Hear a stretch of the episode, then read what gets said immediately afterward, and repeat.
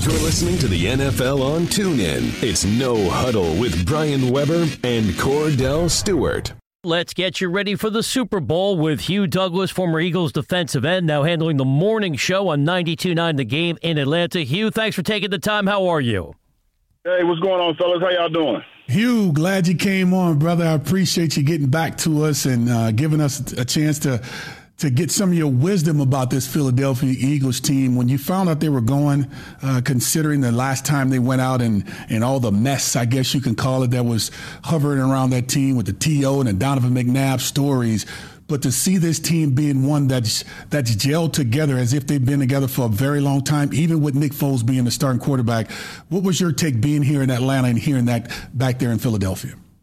Man, you know what? I was excited, man. Just another crack at it. You know, it's been a long time. It's been thirteen years since the last time we went to the Super Bowl. And the irony, the irony is against Tom Brady. I mean, he's still playing. So for those young guys to have another crack at it, man, it was a great feeling. A great feeling for the city of Philadelphia, I'm sure.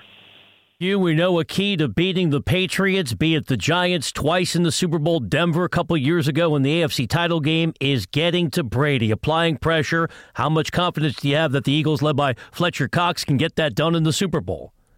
Man, I tell you what, those guys have been playing well, man, and I think that, that Chris Long being there was a huge addition to that Eagles front line. Uh, uh, Brandon Graham had nine and a half sacks this season. I think those guys have enough guys up front that can get out to the quarterback. And another guy that nobody really talks about that's been playing well is Tim Jernigan. I think the be- best way to get to beat Brady is to get pressure up the middle, and the Philadelphia Eagles can do that. You talk about pressure up the middle. I mean, you were one of the one of the big time big four guys up front on the on the front four when it came down to applying pressure uh, to the quarterback. We go all the way back to the Hula Bowl. Nobody knows that, but you and I go all the way back to the Hula Bowl, back in our, our days of of being youngsters. But even back then, you were a guy that applied a lot of pressure and you played with a lot of passion. Give me your take on Fletcher Cox. Coach was really smart with not letting him play a lot, you know, get a lot of reps during the regular season. But at the very end, they started giving more reps and he looks looked more fresh than he did at the beginning of the season. Give me your take on how he's been playing. Man, listen, you know, it, it's two guys that, that, that in the back-to-back had a chance to see. That was Aaron Donald and Fletcher Cox. And even though Aaron Donald is a different beast, Fletcher Cox is right in that same category. He's a guy that you have to have two people on him at all times. You have to block him with two. And that's what makes him so special. Even when you block him with two, he can still put pressure on the quarterback. He's a guy that factors in huge in the run game. And that's one of the things that you're going to have to stop.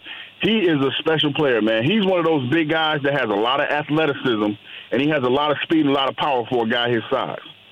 You, let me give you a topic for your morning show, although you might have covered it this week. You see, Fletcher Cox says he's never watched the Super Bowl on T V at all. Are you buying that? That seems strange to me. Is that fake let news? Let me tell you, we talk, it's funny that you bring this up because we talked about it this morning. And, man, listen, the thing about like it all depends on what's your definition of watching the Super Bowl, because you cannot go anywhere on this planet on Super Bowl Sunday and not be affected by the Super Bowl in some way. Now, you might not sit there and watch every play, but you are you are somewhere where somebody's talking about the game. You're somewhere where somebody's watching the game. I mean, this is what everybody's doing on Super Bowl Sunday. This is like, this is woven into the fabric of America to watch the Super Bowl or be a part of it. All the wing, chicken wings that are being sold, all the chips and dip, and you mean to tell me that you are in an area or a place where nobody's watching the Super Bowl?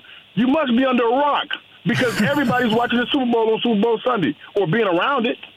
I'm, I'm listening. I'm listening to your passion. You're hitting. You're punching your hands together. You you you really are immersed into this because this is a big game for Philadelphia. And let's let's not let's not fake it. You know, Tom Brady is arguably the best quarterback to ever do it. I mean, he's forty years old. You know, he played against the best defense we can all say when it comes to turnovers last week against Jacksonville, and was still capable of overcoming that pressure. What is he going to have to do this week uh, to not get beat by the Philadelphia defense, who I saw I annihilate that Minnesota Vikings offense? You know what, man? It's funny. I, I look at Tom Brady, and I think what happened last week is Jacksonville. I think Jacksonville got conservative. Jacksonville got happy with the lead that they had, and, and they felt like, you know, the game was over. If there's ever any time on the clock, the game is never over, especially when you got a guy like Tom Brady. And as you see, as the game went on, those two turnovers for Jack, those two uh, penalties for Jacksonville really cost them. And that's when the momentum started to switch into New England's favor, and they started to come back. And then you saw at the end of that game, the, the Jacksonville defense gave Blake Bortles a couple opportunities to win the game, to put the game away. You couldn't get it done. You can't do that, man. You can't take your foot off the gas pedal when you're playing the New England Patriots. You, if you got them against the ropes, you have to keep them against the ropes. Hugh Douglas is our guest on the N F L on TuneIn. Hugh, I'm sure as you guys next week go all in with the big game, you'll go category by category looking for the edge. If we're trying to come up with areas that Philadelphia might have an advantage in, do you look at the ground game with the one two punch of Jay Ajayi, LeGarrette Blunt? I know Nick Foles was sensational in the N F C title game, but it feels like if Philadelphia can run the ball, keep Brady off the field, they may have a shot. There's no question about that. You know, one of the things about, about being in the playoffs, the, the teams that can run the ball in December and January are the teams that have the best success of winning a Super Bowl, and the Eagles can do that. They imposed their will on the Atlanta Falcons in the first week of play for them when they're off, off of the bye. They are a team that can run the ball. The big, the thing that you have to do is keep Nick Foles in manageable downs and let that defense do what that defense does. But, again, I must express and stress that you cannot get conservative if you get a lead on the New England Patriots. You have to keep your foot on the gas pedal to beat this team.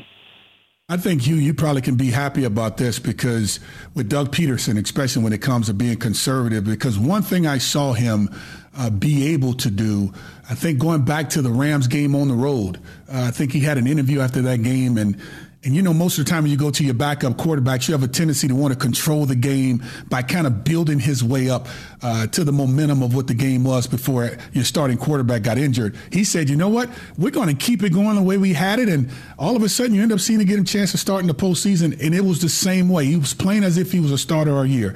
How happy are you about the way uh, Coach Doug Peterson actually went out and actually orchestrated his team of new players and also some backup quarterbacks like a, a Nick Foles? You know, it's funny because at first you, you was a little nervous about it, and everybody in Philadelphia was because Nick Foles went out there and he didn't really play well. But Coach believed in him.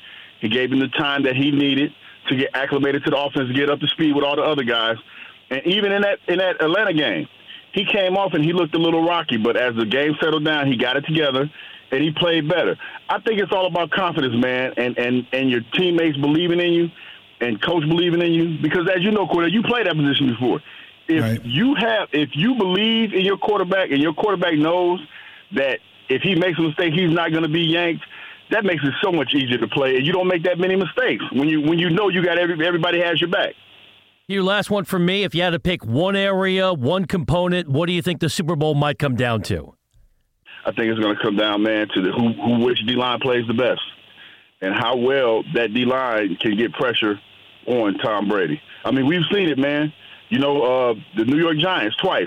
The formula is to rush the passer, to make him frustrated, move him off the pocket, move him out of the pocket, man. If you can do that on a consistent basis, then Philadelphia doesn't have to worry about a thing. Hugh, thanks so much for coming on the show. I've caught you doing mornings in Atlanta. A lot of energy, a lot of dynamic insights. But tell my man Cordell, he keeps trying to talk me into making this a morning show. Life is not that sweet when the alarm clock goes off at four o'clock in the morning, right? Man, let me, let me, let me tell you, I have no social life. Thank and you, when Hugh. It comes to, preach, preach. Most of the time, you know what, I woke up from a powerful nap to, to be on with you guys today. But outside of that, don't really do a whole lot, but I love doing the mornings. I love like driving in the, the drive in with the people of, of Atlanta. But man, no social life, not a real one. Hey Hugh, he does the show from four to seven, and he doesn't have a life, so it doesn't matter if it's six in the morning or if it's four to seven. You are Monday married to the show. I'm That's why saying. I'm compelling on the radio. You understand that you got to have a sole focus yeah, in life. I get it. You know, I get it. I get it. I get it. Appreciate you, Hugh. Thank you, Hugh. Have a great weekend. Hey, thanks for having me, guys. Have a wonderful weekend. You've been listening to No Huddle with Brian Weber and former Steelers quarterback Cordell Slash Stewart live on the N F L on TuneIn. twenty, fifteen, ten, five, touchdown. The National Football League is on TuneIn.